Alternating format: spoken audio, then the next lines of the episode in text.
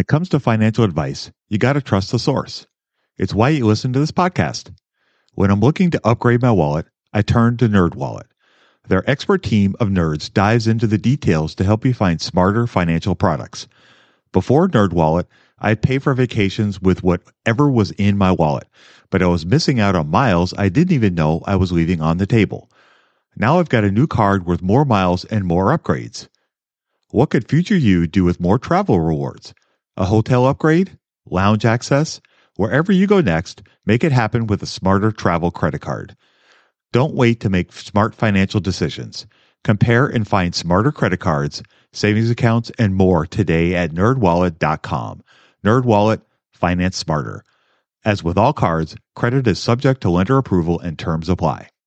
This episode is brought to you by Shopify. Whether you're selling a little or a lot, Shopify helps you do your thing, however you cha-ching. From the launch your online shop stage, all the way to the we just hit a million orders stage. No matter what stage you're in, Shopify's there to help you grow. Sign up for a $1 per month trial period at shopify.com slash special offer, all lowercase. That's shopify.com slash special offer. Love this podcast because it crushes your dreams of getting rich quick. They actually got me into reading stats for anything. You're tuned in to the Investing for Beginners podcast, led by Andrew Sather and Dave Ahern. Step by step premium investing guidance for beginners. Your path to financial freedom starts now. Starts now.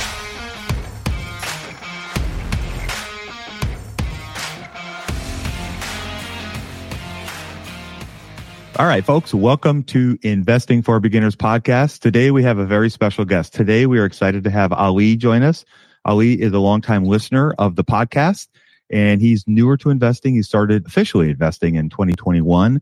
So this is going to be a fun conversation. We're going to talk about a lot of different things. So Ali, welcome to the show. Thank you very much for taking time out of your busy day as a doctor to come talk to us. And uh, we're looking forward to this. So I guess maybe give us a brief introduction to you and maybe start telling us a little bit about how you got here and how you started your investing journey. Yeah, good morning. Thank you guys for having me. It's really a pleasure to finally be here. So yeah, I guess we could start in when I moved to the US. I'm originally from Lebanon. I moved to the US in 2019. I've always had some interest in investing and all that finance stuff. Uh, so I started listening to that the podcast mostly in 2019 and the end of 2019, and it was a lot of episodes to catch on. But then uh, a lot of I've been like still listening weekly since then it took me a while before you know having some uh, soul in the game or like uh, skin in the game and starting putting some money due to like personal reasons but mostly to build up the emergency fund all these stuff that you need to have a good base before you start investing. After that i you know, as you said, in 2021, I uh, moved to my new job. I had a clear fixed income for the foreseeable future. So I decided to start to open a Roth and start putting money in there. And that's how it all started. I started uh, mostly putting money based on the letter, but also some in ETFs. It depends really on how much extra money I have done or not but mainly through the Roth IRA. After that, you know, I started expanding a bit, trying different stuff like uh, ETFs, bond, mostly ETFs before bonds. Ever since I've been trying to max out my Roth, and then after that, I moved on to my company. My employer started offering matching uh, for 3B, and so I started using that, trying to max on that as well because it's free money. That's really, in short, my investing journey and we can talk about all the details about like the distribution, the different weights I use. It's really nothing. It's really personalized. So I don't think there's a hard science for that. Uh, and I, I agree with you. I haven't found it to be a hard science on my side either. Maybe we could start on the weighting. What does your weighting look like? How do you do you have like a target you try to put for the portfolio or has it kind of just organically happened? I think it's a really mix of both. The letter is based on a 150 per month uh, model, and uh, for the Roth now, at least this year, you can put 550 per month.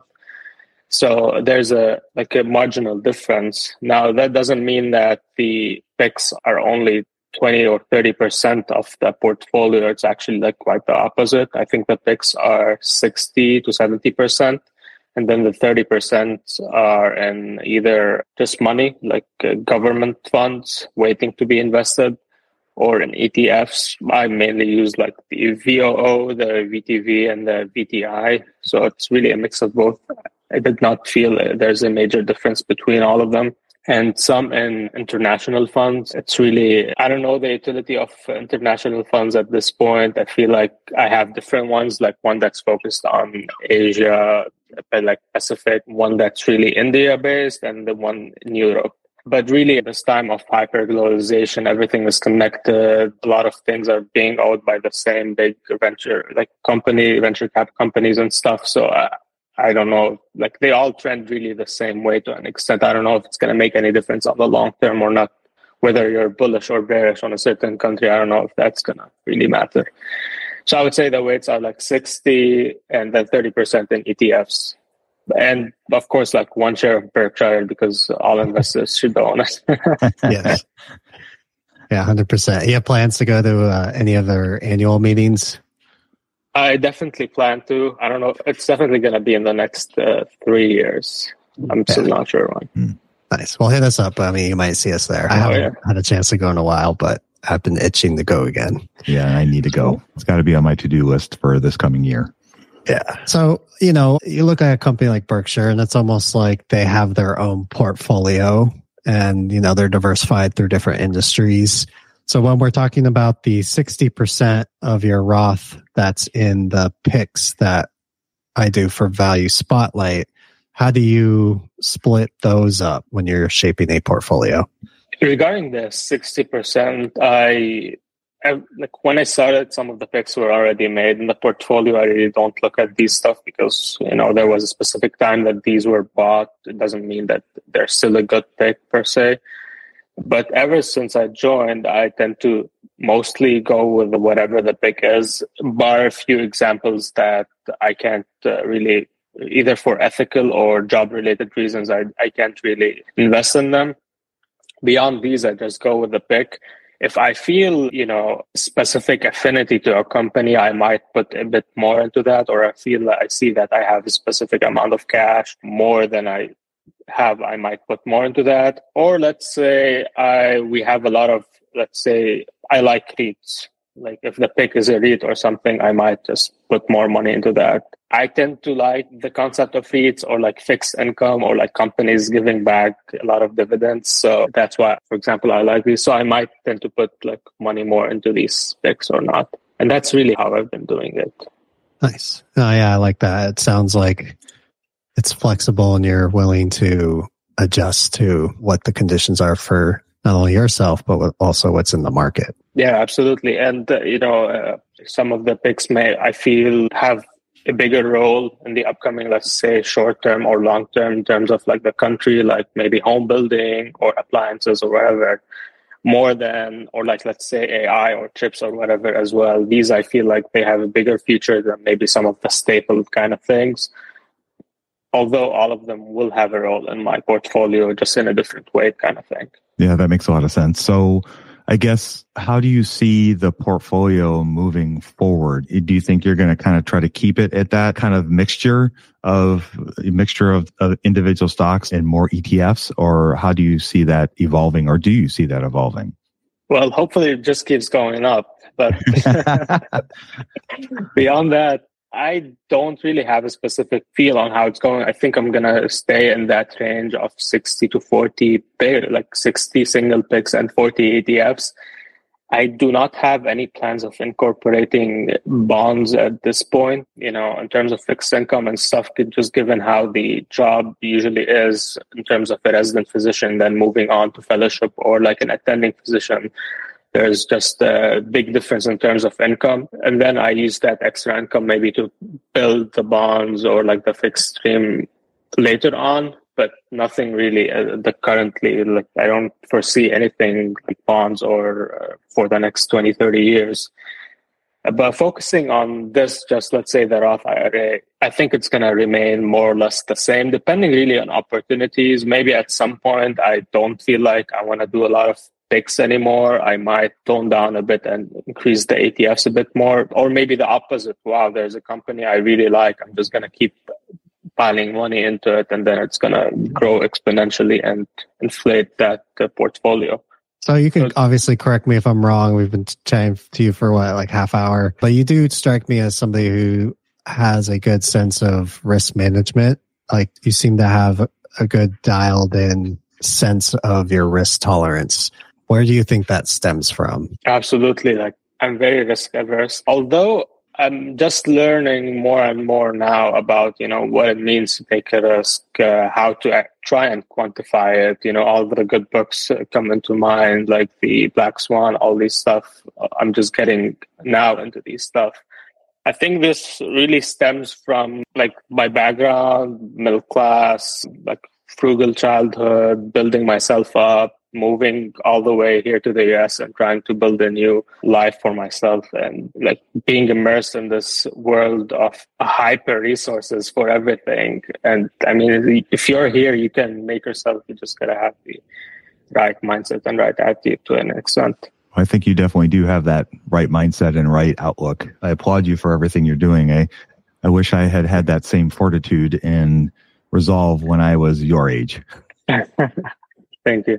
Do you feel like as you've continued to invest in the stock market, do you feel like some of that appetite to take risk has maybe increased as you've gotten more comfortable, or do you feel that you like the risk tolerance you have now and you see that continuing for the future? Yeah, I mean, when I mentioned like that, in some certain points, I did take a risk. For example, like so I remember being on vacation in Miami with like my friends, and it was that episode when Musk was gonna come on uh, like Saturday night and talk about Dogecoin, and then all right, boys, let's what are we doing? Beach and putting money in Dogecoin, and then we put like whatever expensive, like certain expendable income we had, or at least I did. I don't know about them, but uh, so, so like we parked. I mean, I put I think at least five hundred bucks in in there, and you know I just saw it go up and then down. And so it's fine to hmm. take some risks from time to time with the expendable income that you know for sure you're going to lose. But if you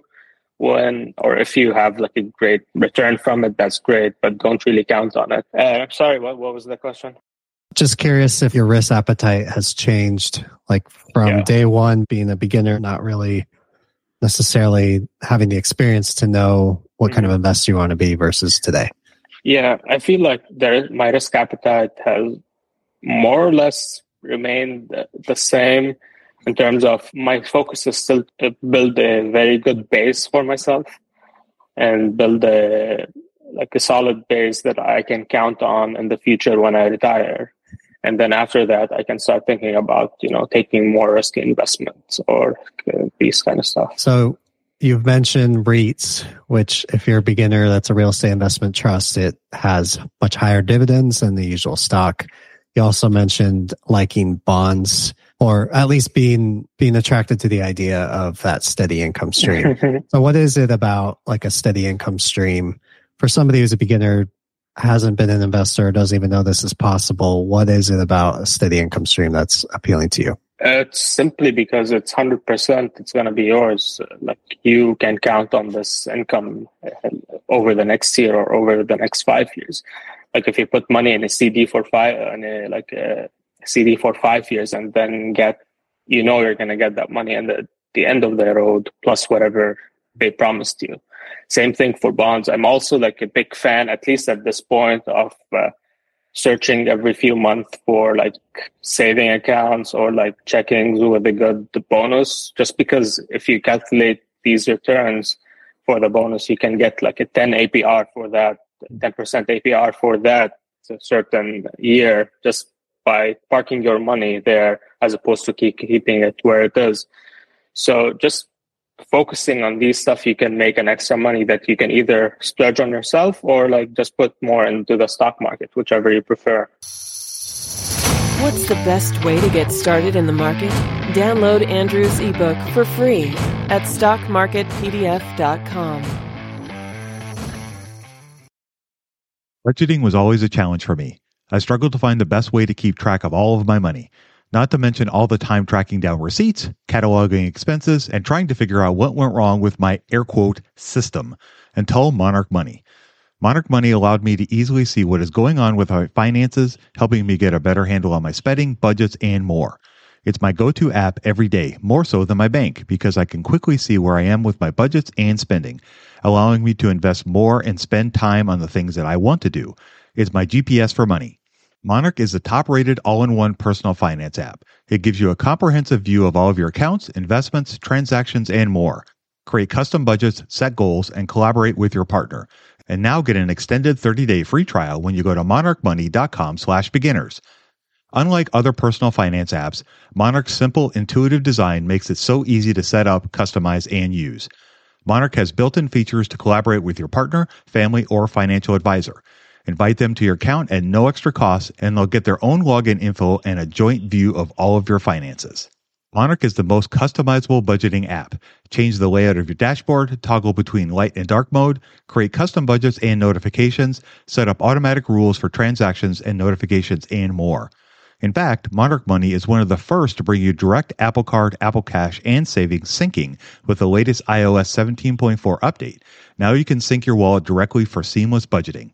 After trying out Monarch for myself, I understand why it's a top rated personal finance app. And right now, get an extended 30 day free trial when you go to monarchmoney.com slash beginners.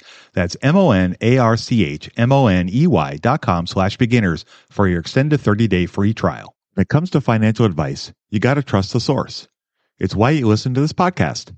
When I'm looking to upgrade my wallet, I turn to NerdWallet. Their expert team of nerds dives into the details to help you find smarter financial products. Before NerdWallet, I'd pay for vacations with whatever was in my wallet, but I was missing out on miles I didn't even know I was leaving on the table. Now I've got a new card with more miles and more upgrades. What could future you do with more travel rewards? A hotel upgrade? Lounge access? Wherever you go next, make it happen with a smarter travel credit card.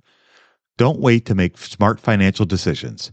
Compare and find smarter credit cards, savings accounts, and more today at nerdwallet.com. Nerdwallet, finance smarter. As with all cards, credit is subject to lender approval and terms apply.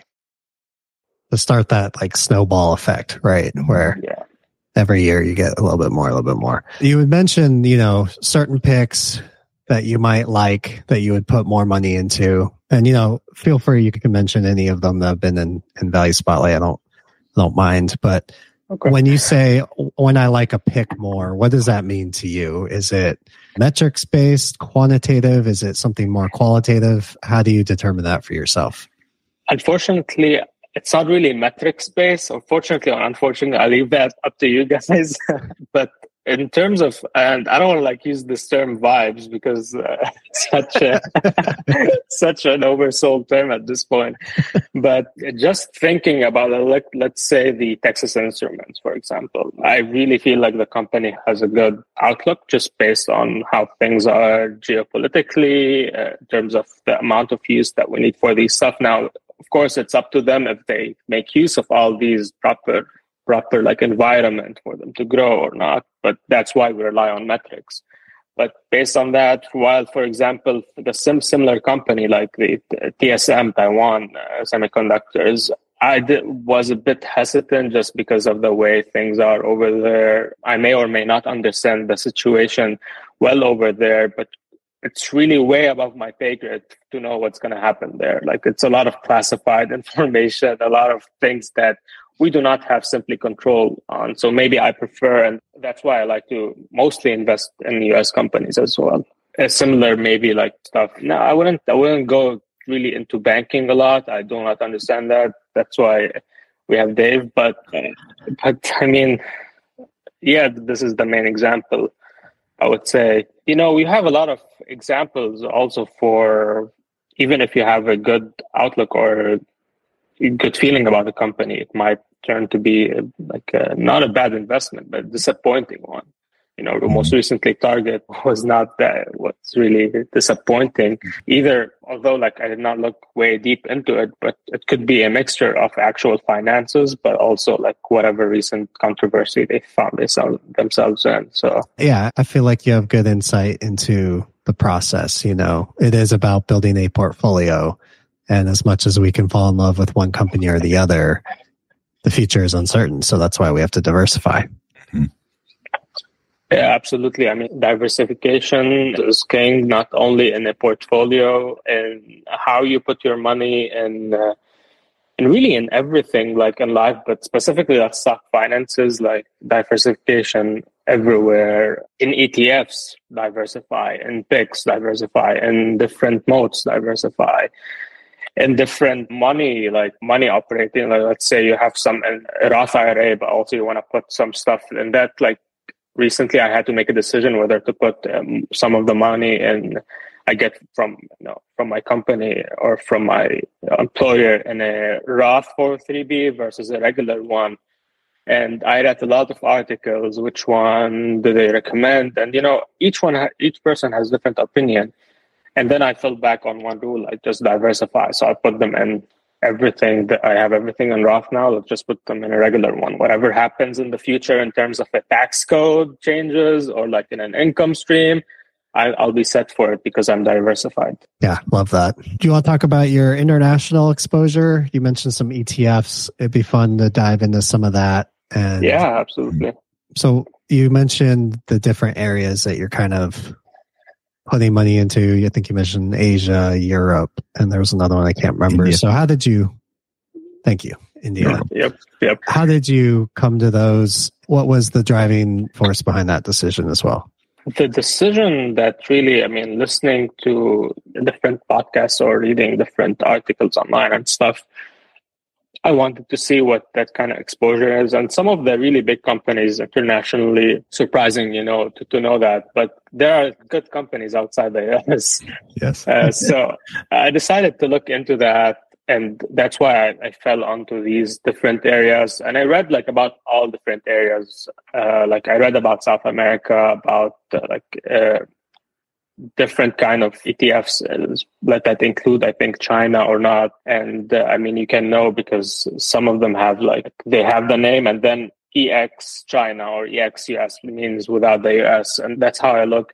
I try to compare them, but it really falls always down to two things for me: the expense ratio and the which company holdings do they have. If they have ninety nine percent in one company, like in Japan, not sure which company, maybe it's Samsung or, or something like that. If they have 99%, then they might as well just go invest in that company if you want. So also go back to like, they need to have a good diversification in that company. And then you just read like, you know, how the situation is there. Like, for example, uh, I don't like, in, personally, I don't like investing in China specifically just because of how the political structure is there and how we really can't know a lot of information from there. So I just stay away from that. I don't want to park my money over there. Some people might have the appetite for that risk, but they yeah, like they can do that. I'm investigating, you know, India. So there's an ETF FLIN, Franklin uh, something. I use that, and there's one in Europe. I actually have them in front of me, but like the it's the Vanguard one. So you have the VGK and the VPL. The VPL is Pacific one and the VGK is the European one. And why I focus on the expense ratio is because, you know, I try to, I think it's a loss just from the get go. Although it's a small loss, but like some of them might charge you 1.5% as opposed to 0.2%. So that's like a 1% per annually that you're not going to see just based on that. It adds up. But I mean, yeah, I mean, to go back to, to one thing we mentioned, I don't understand or I don't believe in the utility of investing internationally in this kind of world that we live in currently. I feel like all the companies are connected. It's really hyper globalized. Uh, and I don't think we understand yet all the de-dollarization, all these kind of stuff, stuff that people talk about. I don't think we understand yet how these are going to affect the international markets.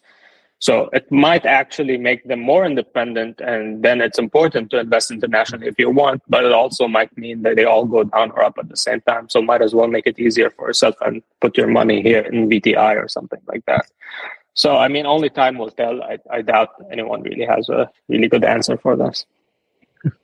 I mean, people have their own opinions. They love to spout Yeah. it. Yeah. Um, yeah, I mean, for me personally, I'd be curious what your guys' thoughts are. I, I just feel like picking a ship and s- sticking to it for the most part. You know, being somebody who buys a lot of U.S. stocks, that doesn't mean I'm not getting exposure to the other countries. You look at a company like Microsoft, more than half of their revenue or about half of the revenue comes from abroad, but you always run that risk that, like China was in the 90s or other countries that have had growth spurts, you can totally miss out on that growth. Question is, what's the trade off of do I want to play that currency game? Do I want to play the, the world economic game or do I want to stick to a circle of competence? Mhm. Dave, how do you kind of think of that? I that's a good question. I probably I think I try to stick with my circle of competence, but I won't lie and say that I do come across companies like Adyen or Topicus, which are both in Europe that I fall in love with and I decide to buy. But the same token, I own Visa, which is a global country and they do half of their revenues, if not more. Well, maybe not quite half, but they do quite a bit of revenue outside of the United States. And so it's, it's an international company. And so I know that I was reading Netflix's 10K the other day, and I think they only do about 30 or 40% of their revenue in the United States. The rest of it's global. And so, you know, when you invest in a company like that or Google, you invest in those companies, you are investing internationally because they have quite a bit of exposure to outside of the United States. And so you do get a mixture of that. So you can, I mean, you can go, uh, you know, hog wild and just, you know, invest outside of the United States and, you know, kind of do like Ali's doing or even doing a little bit like I'm doing. Or you can go nuts and just buy companies that just all in LATAM and be done with it. But I think I need to, I try to stay more in the United States and get that exposure through the companies that I'm doing in the United States because it's my circle of competence. And I don't, you know, I've been to Brazil, but I haven't lived there. I had, I know nothing about Argentina. I know nothing about Colombia. Mm-hmm. And for me trying to invest in those, I feel like would be outside of my circle. Same with India. I've never been there and I'd love to invest in it at some point, but I just haven't pulled the trigger yet because I don't know what I don't know. And I feel like it's easier to, I guess, keep my home bias and invest here in the United States. Yeah, uh, no, I agree. And just to be clear, like for example, I have my exposure to international stuff, at least direct companies, is like ten percent in my portfolio, and I don't think there are plans to make it any bigger. And uh, like going back to India specifically, you hear a lot recently about Apple trying to shift all their all their production to over there or divers- diversify in that region, etc., etc. But you also read other articles at the same time mentioning how their way of uh, their country or like their way of economy is not going to last or like at least it's not going to be sustainable etc etc so we simply do not know and the regulations over there are not things as we understand as well as we understand that regulations here so might as well play it safe. If you actually want to be very safe then maybe it's easier to put all your money there and that's why just as I experimented with bonds for a short time for like three years, I'm now experimenting with international stuff. Doesn't mean I'm going to stay in it for long. Maybe as I invest more in US companies, this 10% will shrink and become 2% in like five, 10 years. I would like to see more international companies that would trade on the NYSE or the NASDAQ. I mean, I was looking at a company yesterday, huge presence, just diversified throughout many end markets related to building products, but they traded in Paris. So I, you can't buy stocks traded in Paris in a retirement account, at least not with Fidelity. So it would be nice to see some of that. And, you know, nothing of this is static. And that's what I appreciate about your answer, Ali. You say, um, what I'm doing now can change depending on how the world changes. And for all we know, we're going to be listening to this five years later. Dave and I, we're going to be like, yeah, you're not doing that anymore. So it, it all depends on what the, on the, on what happens in the world, right? Mm-hmm. Yeah. Do you have a long-term mindset searching for safe compounders? So am I. And I'm investing my entire life savings with the picks from valuespotlight.com. This episode is brought to you by La Quinta by Wyndham. Your work can take you all over the place, like Texas. You've never been, but it's going to be great because you're staying at La Quinta by Wyndham. Their free bright side breakfast will give you energy for the day ahead. And after, you can unwind using their free high speed Wi Fi. Tonight, La Quinta. Tomorrow, you shine. Book your stay today at lq.com. Families have a lot going on. Let OLLY help manage the mental load with new cognitive help supplements for everyone four and up, like delicious Lolly Focus Pops or Lolly Mellow Pops for kids. And for parents, try three new Brainy Chews to help you focus, chill out, or get energized. Find these cognitive health buddies for the whole fam at olly.com. That's O L L Y.com. These statements have not been evaluated by the Food and Drug Administration. This product is not intended to diagnose, treat, cure, or prevent any disease. I mean, goes back to uh, someone you uh, you guys actually introduced me to to him, uh, Dalio, and his all weather portfolio and all this stuff that he does. And uh, I mean, I think it's really important to try and get to that all weather portfolio because we simply do not know what's going to happen in the future, given all the different stuff that happen all the time around us. So you, and it's really what's even harder than that is is getting that portfolio, but also positioning it well to grow in a way that will give you enough revenue whenever you want to use that money to retire or whatever you want to do. Yeah, I love that you brought it back to the basics of, mm-hmm. you know, what, what are these investments even trying to do for us? And to your point, we want to have income, especially in retirement. So, Ali, what does financial freedom mean to you? If you could try to, obviously a tough question, but what would that mean for you? That uh, would mean to me. I mean, given given how my job is and the, what the future looks like, that either means to me that early retirement or like uh, early. I mean, early for doctors means sixties probably, but uh, like early retirement and simply relying on that money to live, being able to be completely independent, like in the future i will have opportunities to work let's say one day a week and make enough income just because of the type of job. But let's say i don't want to work and that really means financial independence and not only then also now although granted it's very hard now to be financially independent of course really focusing on the future and being simply being able to live your life maximize doing whatever you want to do without worrying about uh, your finances. Yes. Yeah, that's a great answer. I I really like that.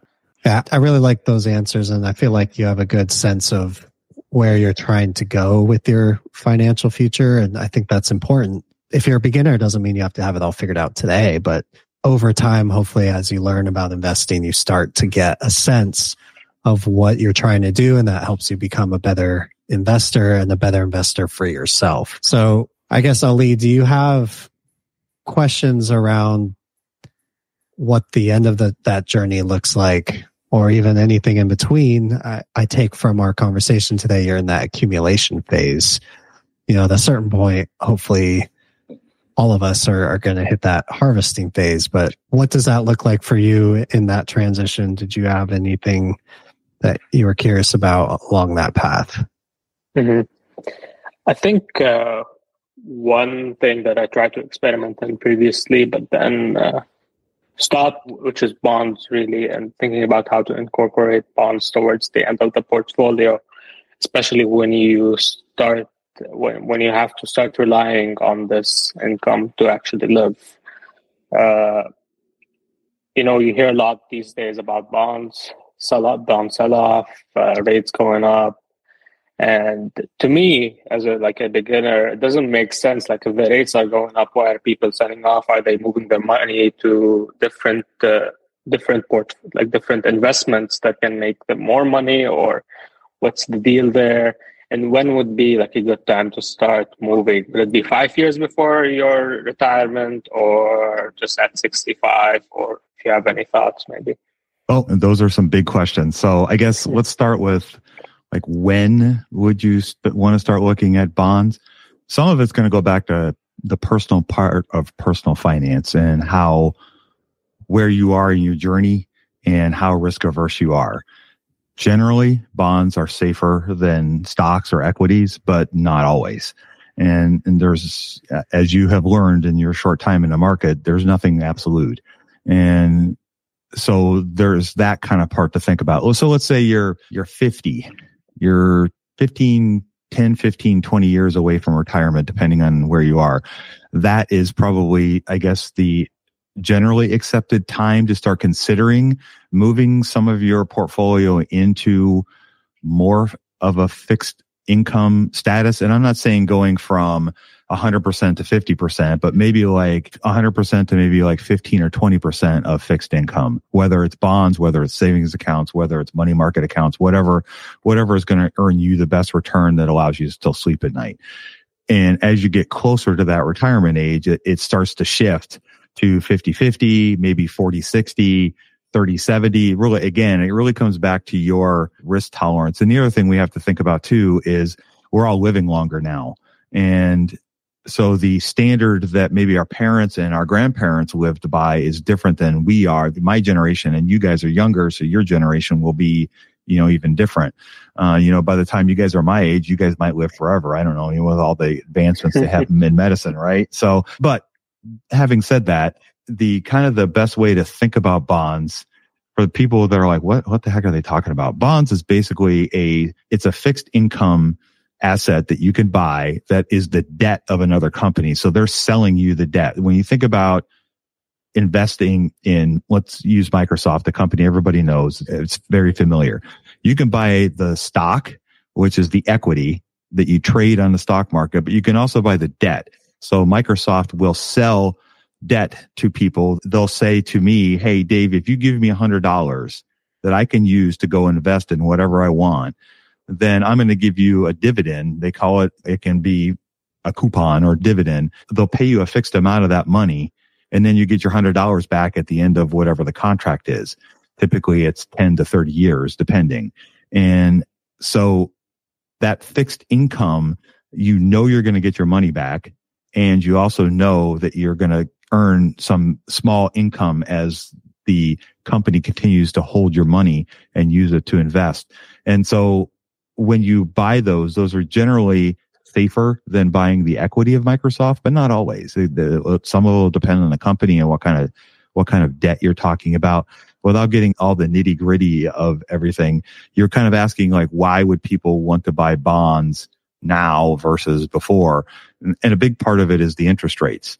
So the interest rates right now are hovering around 5%, and that's for the 10 year treasury bond, which means that if you buy treasury bonds for 5%, you get 5% return guaranteed from the government, which is the strongest financial instrument, one of the strongest financial instruments you can buy. And some people will look at that and go, well, that's risk free. I'm not going to lose money on that. And so, and 5% return is really, really good. And in most cases, that's better than almost any savings account you can find. And so people will flock to that thinking, Hey, I can earn 5% without any risk. I don't have to worry about buying Tesla and worrying about it dropping 22% in the next week and a half. I can just buy a T bill and go, Oh, okay, great. So that's part of why there's a big flocking to those recently as the rates have gone up. The other reason that you're seeing this big sell off in bonds right now is because a lot of people are selling the bonds they have to buy ones that have a better yield. So when you buy a bond, you kind of have a contract and so if you have a 10 year bond and it's only giving you two and a half percent, which is what the rates were a year ago, you could sell that and buy a new one and get a 5% rate. So it's higher. And so there's, there's mm-hmm. that too. And the kind of the way the bonds work is it's set at a hundred dollars and you get a certain percent of a, of a dividend. Let's say you get $2 of a dividend. As the price of the stock falls, that dividend goes up. The actual dollar amount doesn't go up, but the return that you would get would go up. And it's kind of works like a seesaw. So as the prices of the bonds go up, the yield, the return that you would get on that bond falls. And when there's a big sell off on bonds, that means the prices go down. And that means that the yields go up and that makes them more attractive for people to, to rush in and try to buy those air quote cheaper bonds. And mm-hmm. that's where the inflows and the outflows of the bond market comes from. And that's why people look at those as an opportunity to buy them. Now, it all sounds great in theory. The challenge with bonds is, is that it's really, really hard to buy them as an individual investor. So us, you know, the three of us here, we got to come up with 100K or more to buy one. And so most people you look at looking using bond ETF funds as a way to work in the bond market. And you can do that. And that's great. It's not an area I play in. Uh, I did a little bit and I learned enough to know that I don't know enough. And then I kind of got out. and so it's not really an area I play much in, but that's why I guess in a nutshell, what bonds are, why people are flocking to them right now. So does that, I guess, does that help a little bit?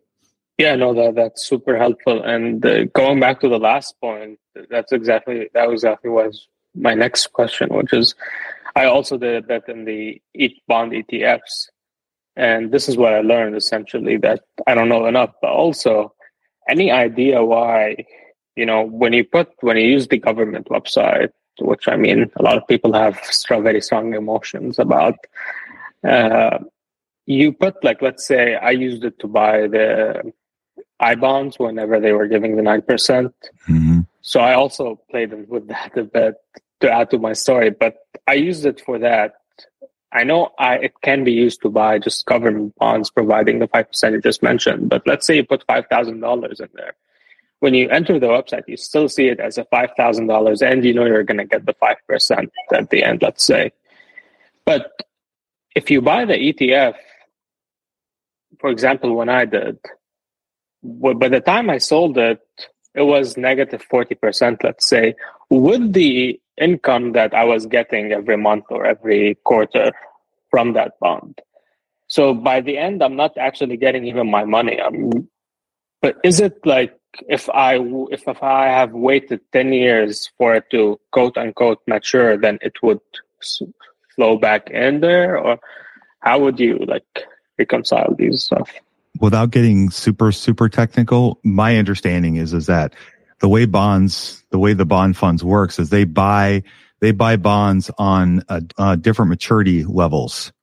And so however long, so they buy a bond that's got a 10 year maturity level and it drops, then they, it has 10 years to mature. But if they buy bonds that are shorter in duration and are going to, and they drop, they don't have as long to recover.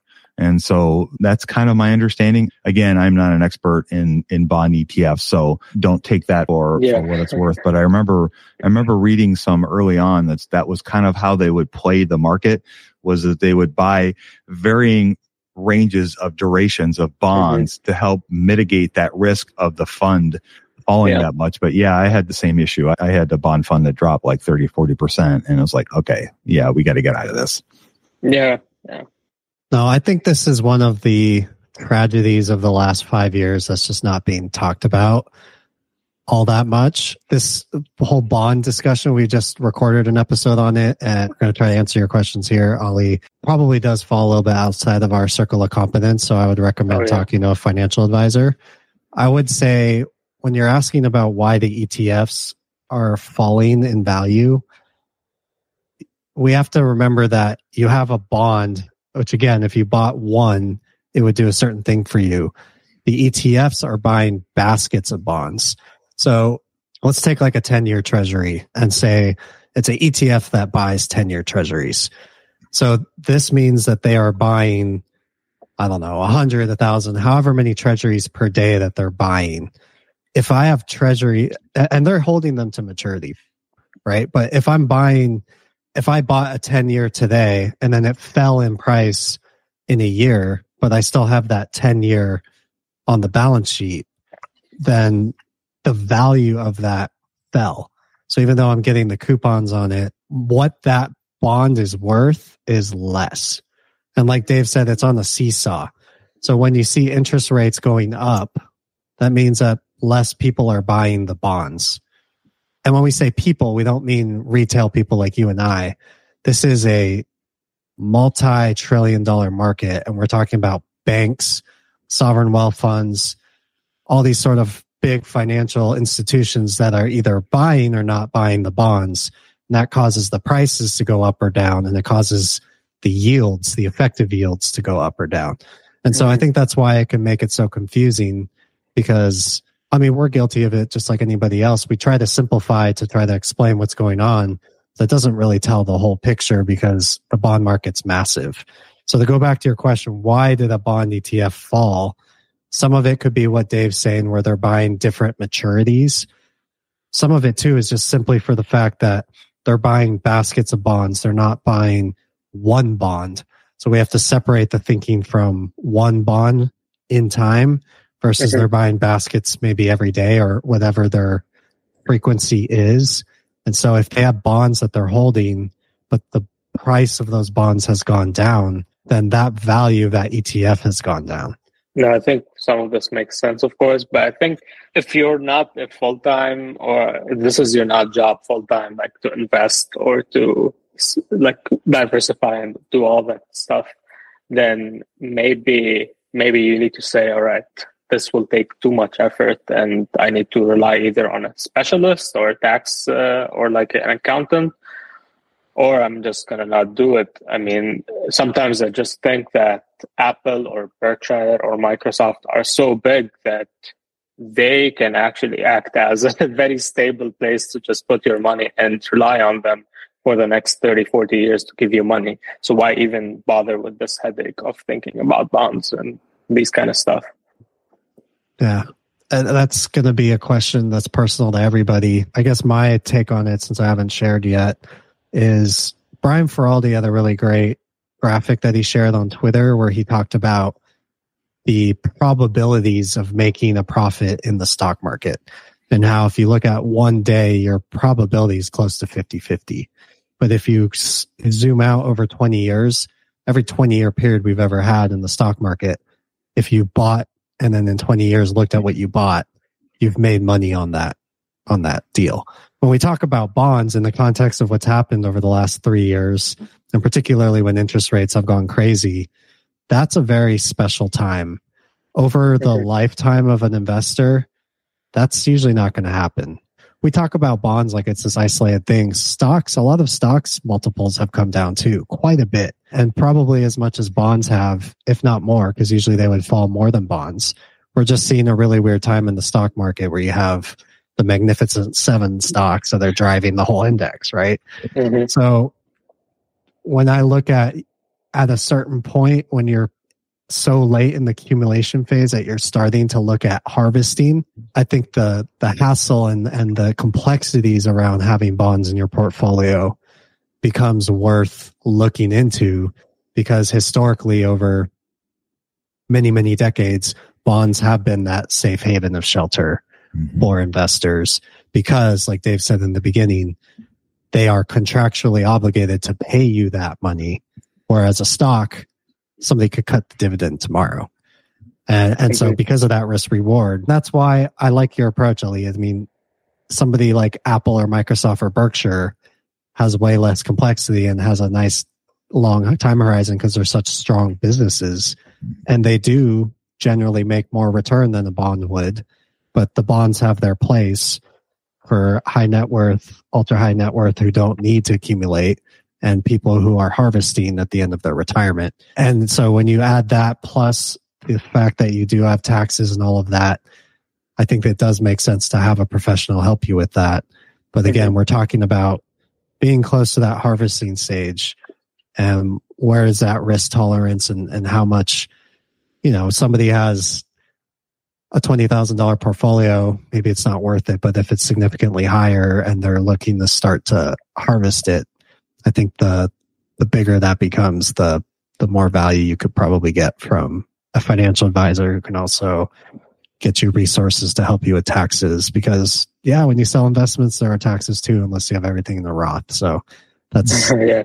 a lot of factors, but hopefully that's somewhat helpful in showing what the future could hold. That, yeah, I agree. And uh, of course, you know, long term thinking, you also have to think like companies, Apple, Microsoft, they're open to liabilities, antitrust, all these stuff that we don't like. This country goes from one side to another in terms of thinking about antitrust during the years. So you don't know in 50 years how things are going to be. So you can't really open yourself to all these stuff just by relying on one company to make your money when you actually mm-hmm. need it the most, which is retirement. One hundred percent. Yeah, yep. yeah. Yeah. But like in the short term, uh, like let's say now, T bills are also being talked about. How would you park whatever money? Like we know we're not like talking Buffett uh, level, but he has billions just being parked in government uh, government funds. But for someone that's a really beginner who has, let's say, a couple of thousand on the side, or like whatever disposable income that's on the side, where would you think would be best? Like, first, is there any difference between what's called like a government money fund or the SPAXX Fidelity, which is the default they place the money, or actually putting them in something called the Treasury bill ETF? And the second question is, would you even bother versus just putting them in a savings? Well, I think it really kind of comes down again to your personal choice. So let's say, hate to keep going back to that, but easy um, option first, please. Right. Yeah. Yeah. so let's say you have $2,000. I guess the first question I would ask myself would be, how liquid do I need this to be? So in other words, how quickly do I need to be able to access this? If I'm like, okay, I, I'm, I'm comfortable socking this away for the next five years, then to me, it would be a no brainer and put it in a T bill and be done with it. If I was like, I want to put, I think I need to keep like a thousand bucks around for some, for whatever reason. Then I would start looking for savings accounts, short term CDs, maybe a money market account that would pay me a decent return and put that thousand dollars in those, maybe a combination of those or just one of them, and then put the thousand dollars in the, the T bill. If I want all of it to be liquid, if like, in other words, if I need to access it tomorrow, then I would put all of it in a savings account or a money market account that I can withdraw immediately simply for the fact that you're going to get a decent return. I know that I bank with Ally Bank and I think they're around four, four and a half percent on savings accounts right now, which is an awesome, but it's a heck of a lot better than a lot of other banks. So, you know, that, and if I need it, that makes me feel better. If you're saving money to buy a house, do not, do not, do not, do not put it in this, in the mm-hmm. stock market. Do not, again, like, do not put it in the stock market. Put it somewhere safe, like a savings account or a CD and just be okay with earning 3% and just moving on with your day. There's, there are bigger fish to fry, but I, that's, I guess, how I would approach it. I guess, did you have any, any thoughts on that, Andrew, or is there anything, Ali, that you wanted to comment on? I just wanted to be clear that I was talking about money that's uh, parked there for investing in the future and not like for personal finances. Yep. I just do all the finances on the side and whatever right. money I have, I do the investing. So for money that's really set aside for investing purposes, where would you think it would be a good idea to park them and why? And is there any difference between like uh, government funds versus T-bills versus, uh, I mean, we're not going to go back to bonds, so let's not talk about that. Right. uh, I guess for my money's worth, again, it goes back to the liquidity and how long you're intending for that money to sit there. So if you're intending it to sit there for a really long time, I think the thing with the T bills is it is liquid. You can get it back. It just takes a few days to work with the government website to get the money transferred back to you. So it's not as fast as a savings account or it's not as fast as putting it in the money market fund that Fidelity holds your money in. Mm, to my knowledge, the money market fund that the Fidelity holds the money in, I don't think it gives you much of anything of a return. So basically like most checking accounts, it's just kind of there. So the, it really, again, it kind of comes back how quickly do you need the money and how long do you intend or do you think you're going to have that money sit someplace before you put it in the market. If, you know, if it's only going to be there for three weeks until Andrew's next pick, then I would just leave it in the SPAXX and not even worry about it. You got mm-hmm. bigger fish to fry. But if it's going to be there longer than that, then I would look around for other options that Fidelity has savings accounts. I don't know what their returns are. I don't know what their rates are, but that would be an option. Or looking at again T bills or some sort of you know money market fund. I think would be liquid enough. Andrew, what are your thoughts on my crazy ideas? We're not crazy. I think when people talk about like Buffett's in T bills or Buffett's buying bonds, we have to remember that they are they have many insurance subsidiaries. And so if he's buying T bills, that doesn't mean he's keeping them as fresh powder.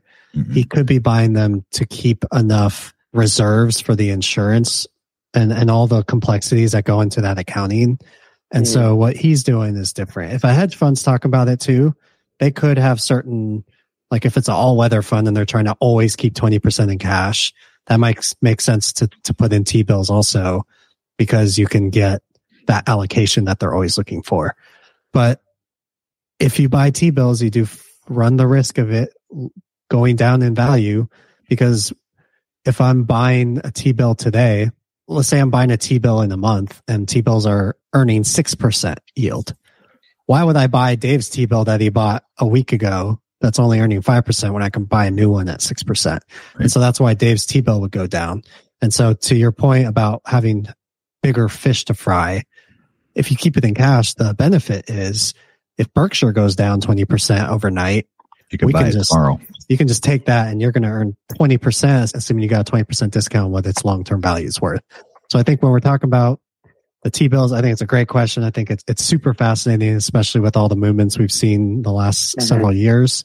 Mm-hmm. But if you put it back to that bigger fish to fry, plus you are taking on capital risk, price appreciation risk, I think it also makes sense to just keep it in cash and, and have it ready whenever you want to pounce. So it's similar to the bonds, but on a much shorter or like short term scale. And I was just checking like the Fidelity government money market. They, they say that the seven day yield is 5%. I don't know if that means that they actually give you that, uh, like per year, of course, 5% if you keep that money in there or not. But I mean, just keep it there. It seems to make more sense until the next pick or until your next investment.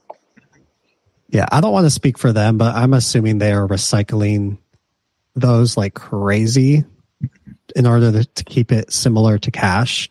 Right. But that yield would probably go down if we saw the Fed cut, start to cut rates, and so that oh, yield yeah. is not static. But Absolutely. neither neither is your yield in your savings account. So mm-hmm. this is just the, no. the lovely the lovely part of the game that we all play. Mm-hmm. Yeah, that's why I mean the most of your income or most of your like inflow will be from stocks, yeah. from long term investing in stocks. Right.